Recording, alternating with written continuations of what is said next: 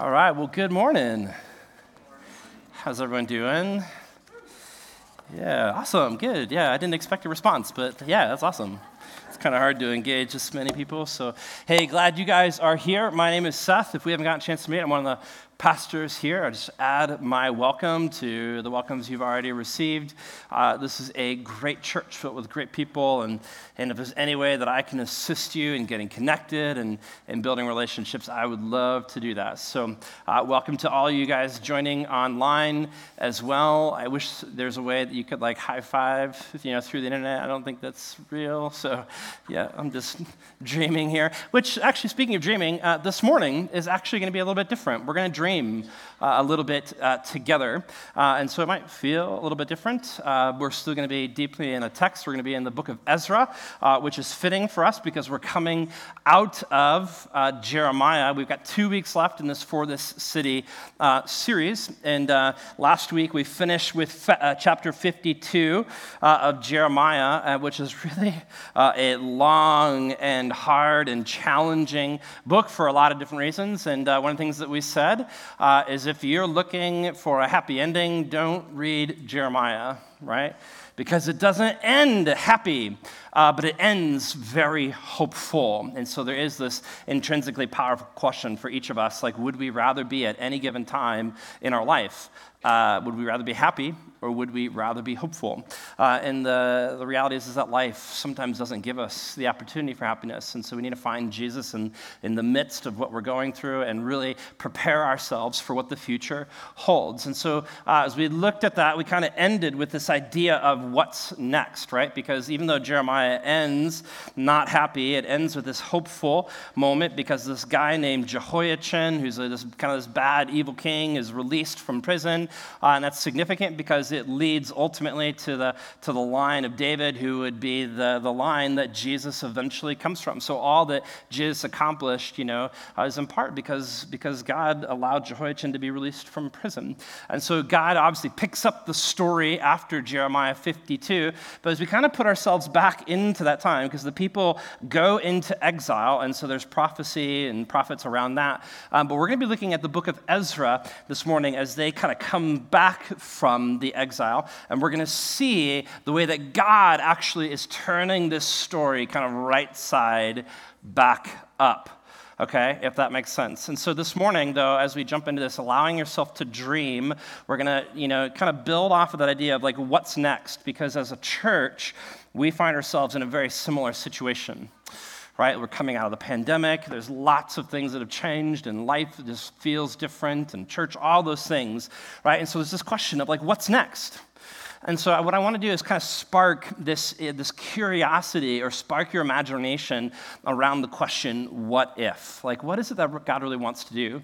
And so, we're going to kind of look at this question of what if. Now, for me, this is tremendously exciting because I love this type of stuff. I love like walking into a room and I go, oh, what could it be? You know? Um, that's kind of how I'm wired. And so, I get to think and picture. Um, but for some of you, that may not be, um, that may not get you as excited in the same way as it gets me. And I totally get that. I understand that. Um, and here's why. Because on Friday, um, my wife and daughter and I uh, set out, we were going to go to Costco, which I, anytime my wife says she's going to Costco, I'm like, I'm in, you know, because there's, there's samples and just fun things to look at and peruse, right? It's just a fun place to be. Um, and so, uh, but on the way, we were going to stop at two garage sales, which turned into like 10 you know, because it's like, oh, that one wasn't on the map. Just turn here, just stop here, it's fine, you know. And so then you have this whole discussion in the car, and she's like, you know, like I pull up to the side, and she's like, no, no, keep driving, so I can tell if I should stop or not. And I'm like, sweetheart, this is not how it works. You you don't have like Superman vision, okay? You can't see every single item. She's like, but I can get a glimpse of it. And I'm like, what? So like our car's like jerking back and forth, like stopping and going as we're checking out these garage sales, right? Um, and uh, and so for her, she finds great enjoyment in this. That gets her really excited. I was excited about Costco, okay? and, and the samples. And so as she, you know, she'd find a spot to stop, and then she would go in and check this place out and, and all the stuff that's there. And I'd be like, cool, I'm going to watch, you know, Cubs highlights in the car. Um, which, by the way, the Cubs are terrible this year, so there's not very many highlights. It's pretty depressing. Um, and, uh, and so, but here's the, here's the reality is that for me, though, even though the idea of garage hunt, hunting doesn't get me super excited, there is a piece of me um, deep down that wants it to be exciting because I, every once in a while I watch this guy on YouTube and he goes and he finds like all these cool things that he'll find at a garage sale and then what he does is he resells it. And so there's a piece of me that as I go to these garage sales, I'm like, but what if? What if it's the one garage sale where somebody's selling uh, for $1 a signed basketball like by Michael Jordan? You know? Like, what if? Like, what are the chances? Like, slim to none right? Slim to none. But what if? Right? What if? And so this morning, even if the idea of dreaming about what God wants to do for the future is not what really gets you excited, my hope is, that we can at least capture for all of us this small glimpse of this question, what if? Like, what is it that God wants to do coming out of this season, right? Um, so, if you've got a Bible, um, hop over uh, to the book uh, of Ezra. Uh, this is where we're going to be this morning. Kind of, kind of look briefly through uh, this this book. And like I said, it's this is as the time as the people are going to be returning uh, from the exile. So, lots going to change in this story. Okay, so here we start in chapter one, verse one. Uh, in the first year of Cyrus, king of Persia, now if you remember the story in Jeremiah, that's not the same king because that was Nebuchadnezzar, that was Babylon. Babylon actually eventually gets destroyed. That's all the prophecy of God who said is that I'm actually going to punish Babylon. I'm going to bring a, a continent or a nation that's even bigger and better than you, and I'm going to take care of them, basically. And, uh, and so the, the, the Medes and the Persians kind of rise to power, and there's this guy named Cyrus who's now kind of in charge, right? And it says, uh, in the first year of Cyrus, king of Persia, that the word of the Lord by the mouth of Jeremiah might be fulfilled. So all the stories are connected, right? That the Lord stirred up the spirit of Cyrus, king of Persia. If you have your own Bible, circle, highlight, um, underline the word stir, because we are going to come back to that word uh, a lot, okay? And the word stir in Hebrew means to awaken. It's like you're coming out of a sleep, right? It's to waken, it's to, to rouse, it's to stir people up uh, into action. And this is interesting because God is working in the heart. He's stirring in the heart of someone who is totally disconnected from Israel. Do you see this? Like, this is not a guy who has a personal relationship with Yahweh right? And yet God is stirring, he's waking up Cyrus. So much so, right? It says that he made a proclamation throughout all of his kingdom and he put it into writing. He's like, this is something that God has given me and I want to tell everybody, okay? And here's what it goes. Verse 2. It says, Thus says Cyrus, king of Persia, the Lord, the God of heaven, has given me all the kingdoms of the earth. That's a lot. right?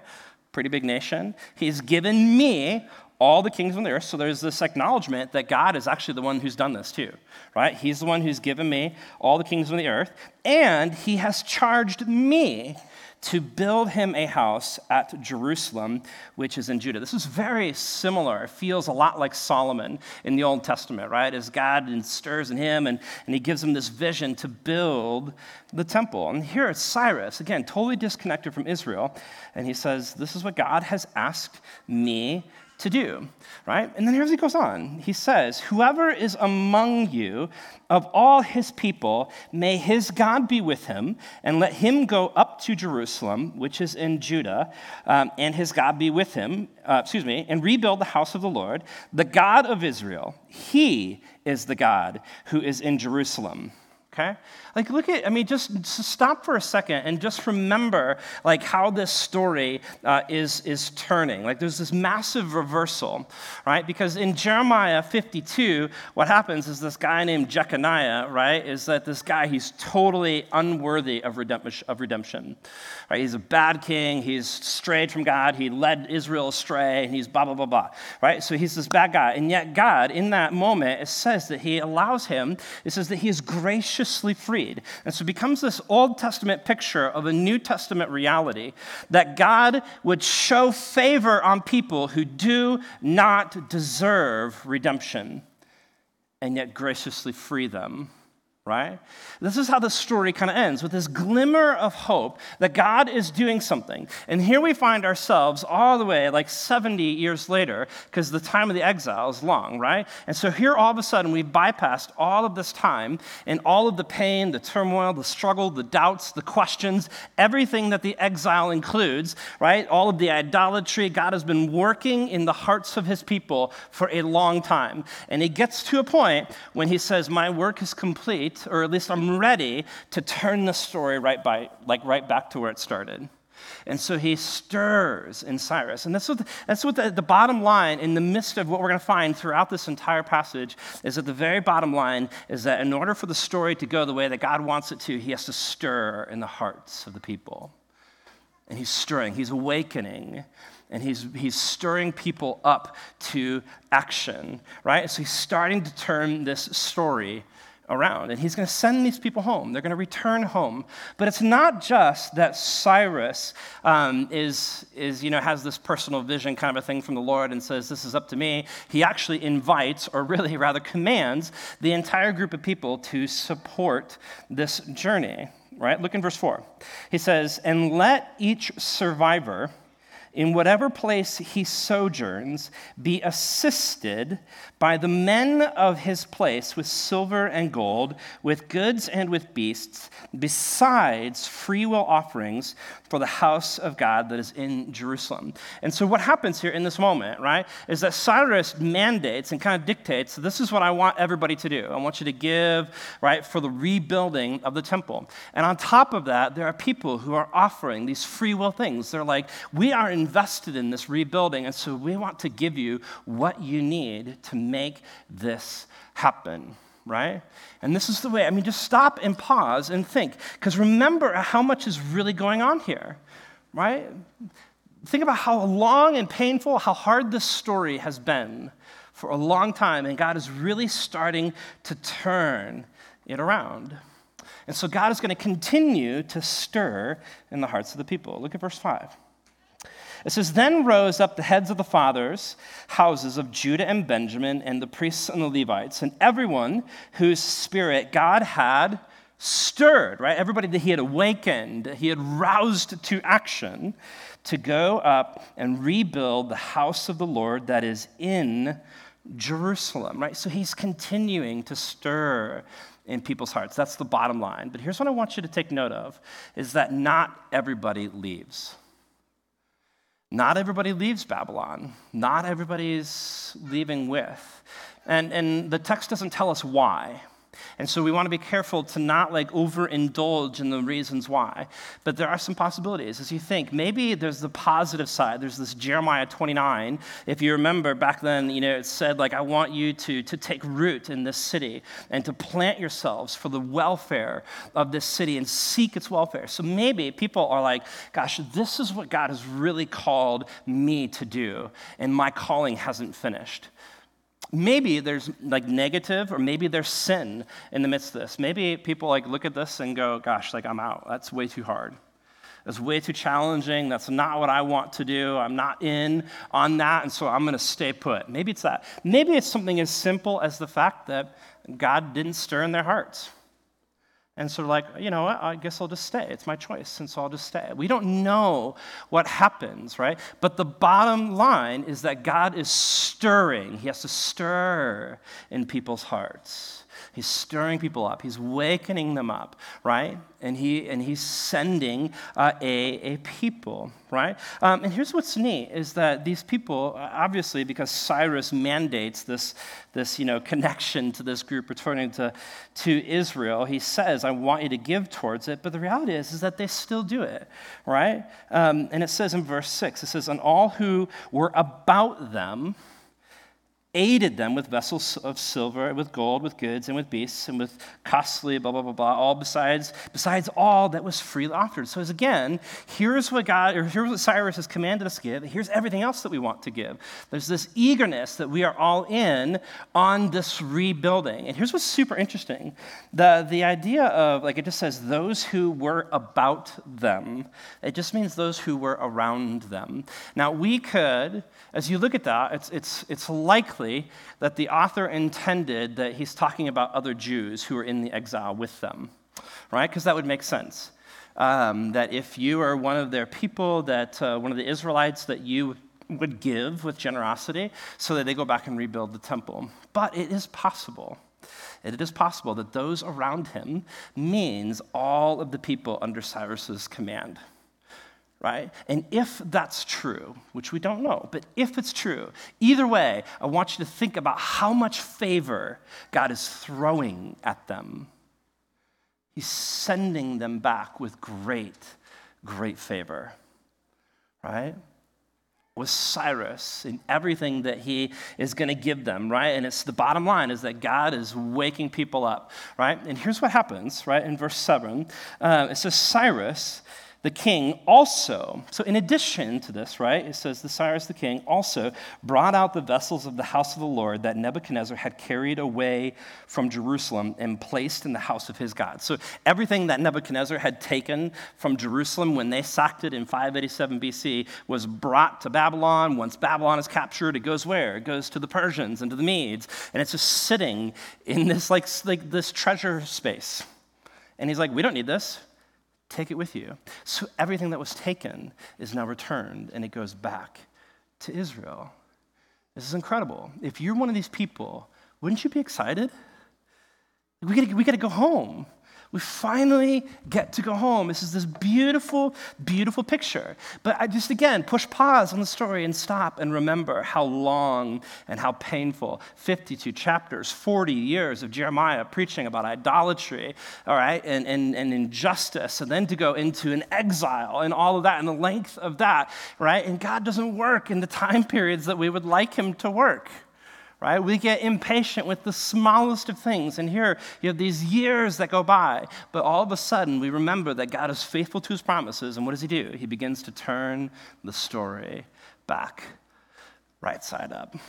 And he's going to send these people home. He's going to re- allow them to return. And in so doing, the mandate is that they would rebuild the temple, right? Okay, so come back over here. so, if you remember, or if you've seen me do this before, just drawing, drawing out kind of the old temple walls, you know, of of the temple. So these, the eastern wall would have been part of the exterior wall, and so the, the wall would have come over here as well, and would have come over here as well, and the city is kind of up in here. But if you remember when they're sacked, right, all this stuff would have been torn down because that's part of what they did. They, they, they burned the temple and they break down all of the walls, and so all of this is in ruins, the temple especially. And so as these people return, the mandate is that they would rebuild the what? The temple. What's the first thing that they rebuild? Not the temple. They build the altar, right? And it says that they placed it in the exact place of where it was before, right? And there's this question, right? It begs the question why? Why, if the mandate was to build the temple first, why build the altar? Right? And, and again, the text doesn't tell us, but you wonder if it's because these group of people are like, gosh, we need a way to deal with the sins in our hearts.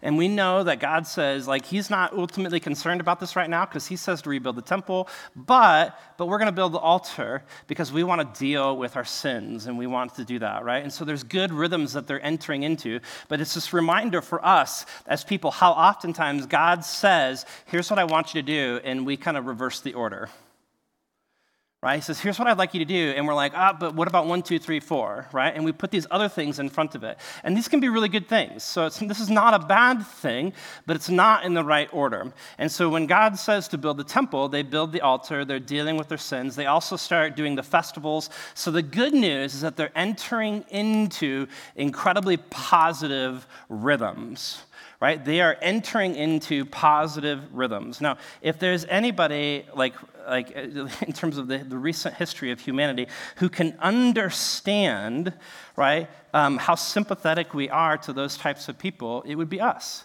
Because of coming out of a pandemic, coming out of that life, that world when everything was thrown into chaos, and it's like COVID is a swear word now.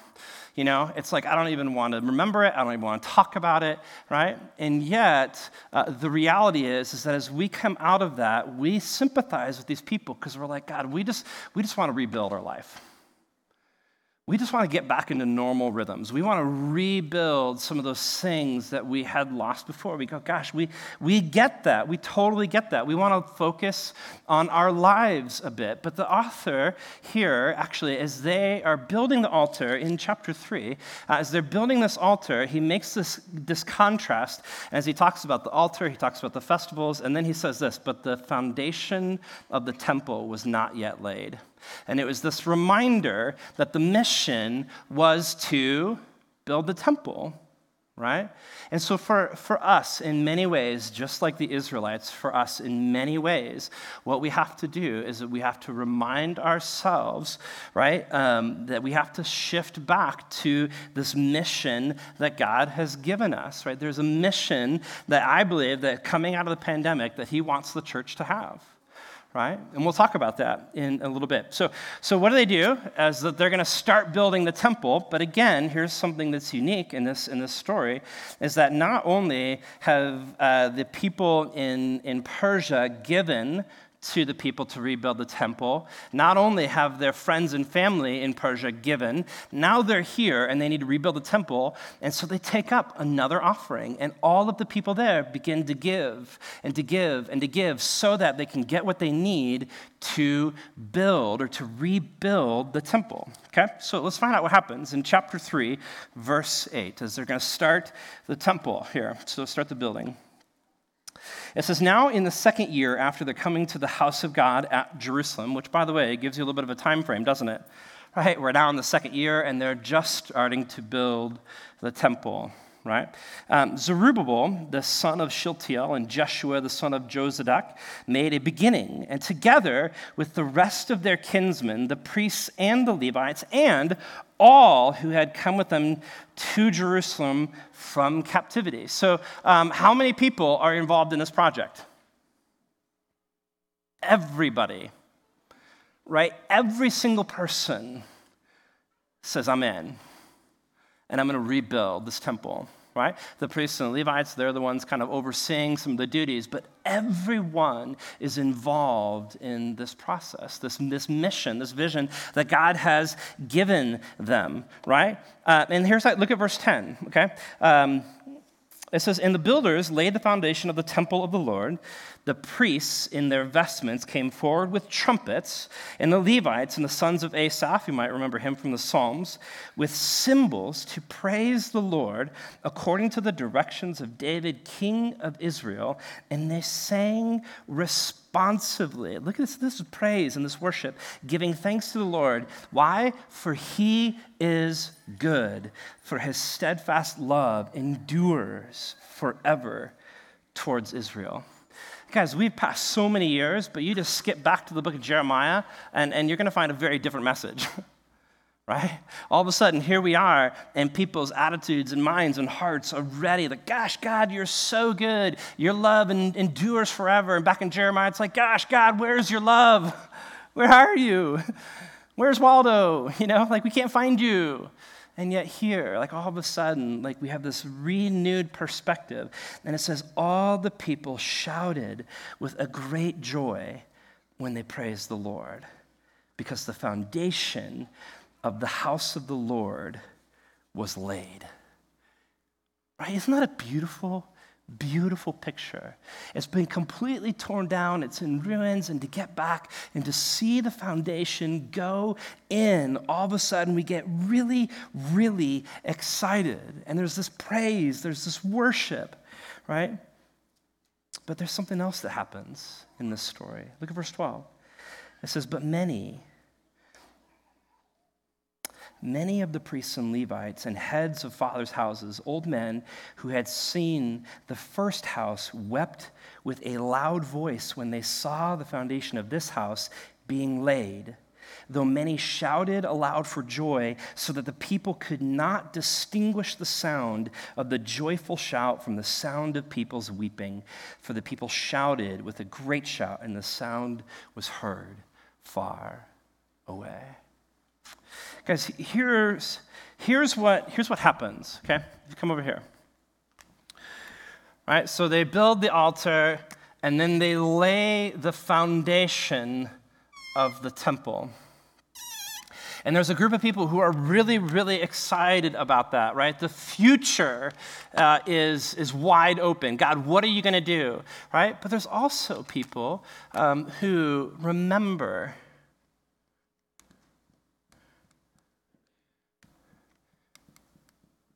that the foundation of the temple used to be a lot bigger. And so that this one is minimized, it's smaller, right? And so that you get this, this mixed this mixed emotive moment as people are celebrating and people are weeping. And it's this, this combined, and it's so hard to tell the difference between the two that it just turns into this great loud noise that everybody can hear. And as I think about this in our lives, there's this some unique application uh, in this because if you if you know if you if you kind of just been watching the national church, right, is that we as a group of people are excited, really excited to be back. Right? You remember those moments when, like, in the midst of the pandemic, and you're like, gosh, when will this end? Now it has ended, and people are just happy or we're excited to be back. And yet there's this combined sadness because the church is smaller than what it once was. In fact, what they say is that the, the national church should expect that, that the attendance um, of churches be, will be about 80% of what they were pre COVID for the next two years. And so there's this rejoicing to be back, but there's also this sadness, right? And here's what happens. And here's what happened, I think, probably in this story, right? Is that you come over here, and then when we see, and gosh, how many times do we do this in life? We see the foundation of something, and we automatically make assumptions about what the finished product will look like and what it will bring. Because for many, they saw a diminished state, right? And they thought, gosh, God's worship is going to be minimized, right? The glory is minimized. The effect of our worship is going to be minimized, right? And we, how oftentimes do we do this in life? We all do this in life and in different ways. But here's my question to you How many times did Jesus step foot in this old temple? Zero. Jesus' ministry was right here. In fact, the ministry of Jesus is primarily, it's only from a, from a temple standpoint in the Second Temple Judaism. And if you remember, right, the ministry and the work that Jesus did was far greater than any of the glory that was ever attributed to the Old Temple, right? Because if you remember, in this, in this area, there's the holy place and there's the most holy place, and in between the two, there's this curtain. And at the moment of Jesus' death, what happens is that curtain is torn in two. And so no longer do you have to be presented like in, in, like uh, mediated for this. Every single person for the history of humanity now has direct access to God.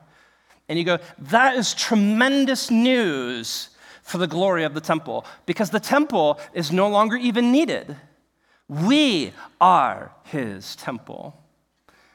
And what happens here in this moment, as Jesus then meets with his disciples, spreads into this disciple making movement that starts here. And if you read the book of Acts, it starts here, it goes there, it goes here, it goes there, it goes there. And eventually it goes everywhere. And it keeps going everywhere until the end of the story. And it's this incredible. You go, the glory that God accomplished through Jesus and through his ministry out of that second temple is far greater than anything could have happened in the old temple.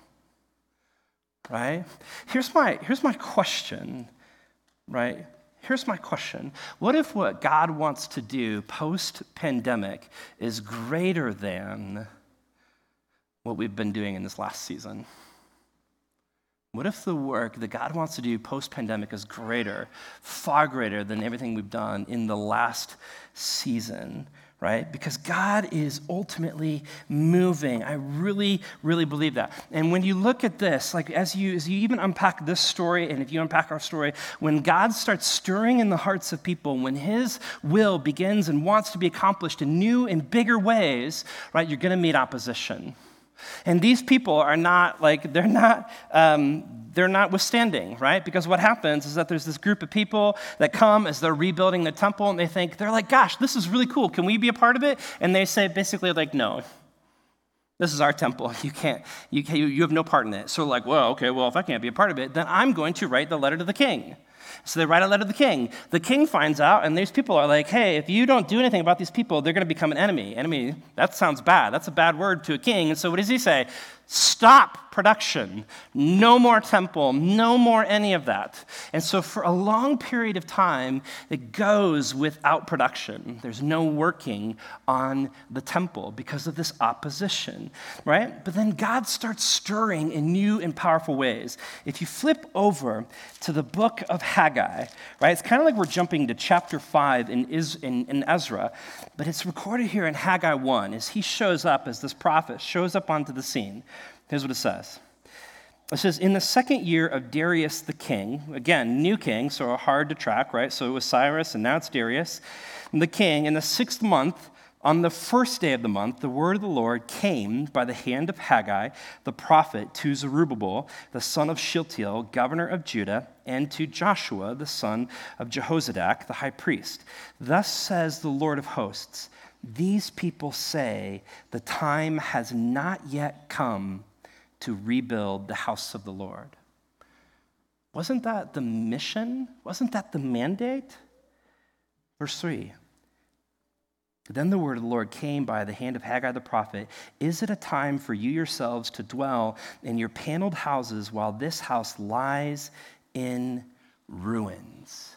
You see, what happened is that in this time, is that in this time, these people when there's no construction happening on the temple, they begin to build and work on their houses. So much so that they've got these cool paneled roofs, which, by the way, this is not what Old Testament houses look like, you know? Um, but they've got these cool paneled uh, houses and, and, whatnot, right? And, and don't get me wrong, everything that happens in the home, this is good. This is a sacred place for God, right? There's family, there's relationships, there's serving, there's all of that. But what this represents is not just the family, what it represents is lifestyle. Because over time, as the work on this is halted, this becomes the.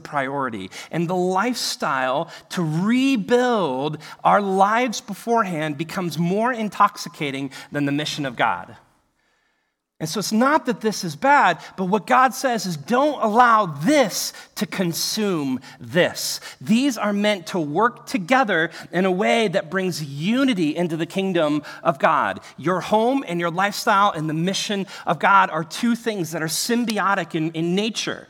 But this can become an all consuming thing if we allow it to. It can create this separation where we're focused on rebuilding our lives at the cost of what God is wanting to do and is doing in the world.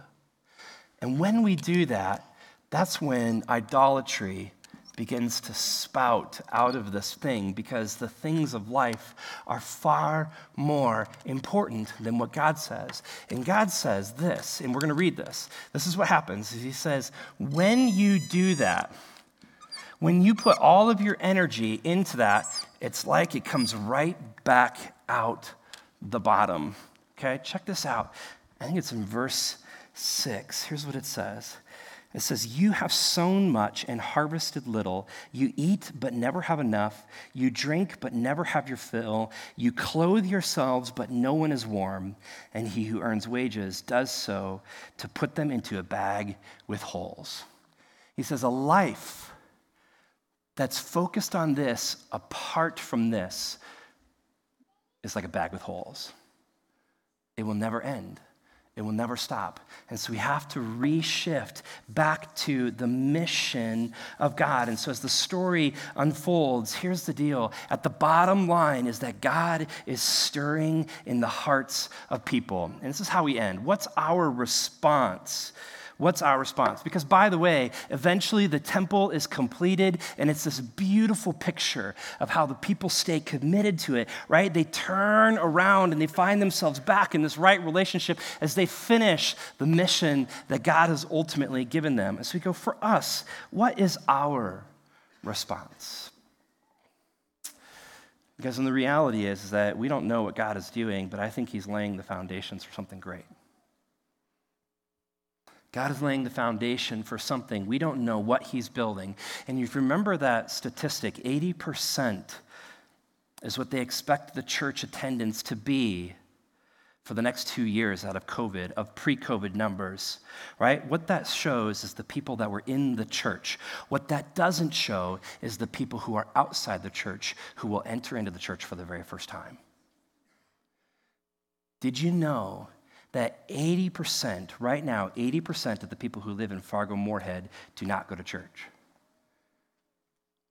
80% pre COVID numbers for the church, 80% of the people who don't go to church. What happens when those two things begin to overlap? Is God going to show up and do some pretty crazy, cool, amazing things? I hope so. Guys, we are either living in a time where there's going to be a renaissance and a revival in the church, which I believe is directly tied to whether we get on board with who God is and his mission in new and big ways and how he's doing it. And there could be this revival, this renaissance. Or if we reject it, there's going to be this steep decline. And church will continue to become less relevant for people outside the church, right? I believe, I really truly believe that there are great things ahead. I really do. And when we embark into this type of a season, we expect to find opposition because God is stirring. And, and, as we think through this, go back to the garage sale for a moment because, you know, I know that not all of us are stirred, or not just, not all of us just wrestle with vision and dreaming in the same way. But I just want you to think for a second, allow yourself to catch a glimmer uh, of this. What if? At Summer Blast, our prayer has been 150 kids. What if we have more than that? And what if a, a bunch of them come to know Christ? That's incredible. Guys, what if, you know, like we've got this new and growing partnership with Ellen Hopkins, and we want to host a fall family fun night here on our campus in the fall? What if there's 200 some families that show up that we get to build relationship with and to invite them into our lives? What if? That's, that's incredible. What if this group that's meeting for men's breakfast continues to grow and continues to serve people inside and outside the church? What if people who for years who have been living in brokenness and isolation and frustration, who have never even heard the gospel before, begin to see people show up in their lives with the good news of Jesus? What if? I don't know. But what if? Coming out of the pandemic, lots of things have shifted and they have changed. But here's my thought what if we stopped painting a picture of everything that could go wrong and started painting a picture of everything that could go right? What if? What if we didn't make assumptions about what God was doing and we allowed ourselves to see that what God might want to do is bigger than anything He's done in the past? Guys, I can't tell you everything, but I know that God is stirring right now. I want to invite the worship team to come forward, and I want to give you just a couple of quick um, applications as we end, right? And the first thing is this, right? I want you to focus on that word stirring. What might be God stirring in your heart? And I'd ask you to pray, right? Pray for God to stir in your heart, to stir in our hearts, and to stir in the, in the, in the hearts of people like Cyrus who are totally disconnected from the church, who would say, Gosh, we want to partner with Salem. We want to partner with the church to make something happen. We want to be, we want to see people come awake and alive, right? And stirred to action. Pray that. The second one is this is, is the idea of investing. Two times in this passage, we don't talk a lot about, about money in, in the church. We probably should talk about it more, right? But two times in this passage, it mentions people giving freely and generously to the church. Guys, no one gets excited about get, waking up and paying electricity bills. I get it, right? But we, but we want to see lives changed. And here's what I believe is that God is going to show up in a way where people's lives are changed. And I think that's worth investing in. And the last one is this pray for vision. Would you just pray and ask that God would give us a unique and specific vision that our body of people can be excited about together and, and, and that people are stirred to see fulfilled? Let's pray. Heavenly Father, Lord, as we wrap up our time this morning, and as we move into this final song, as we, as we allow our hearts to express worship in a different way, Lord, we know that every time we open up your word, this is something that we cling to as people that we should never let go of because of how significant and important and true it is to every single aspect of life. But Lord, as we move into this, this last song, may our hearts express to you our gratitude. Like the people who, when they saw the foundation laid, they gave thanks. And may we, may we together be stirred and awakened and brought to life to the ways that you would want us to work. Lord, we love you. In your name we pray. Amen.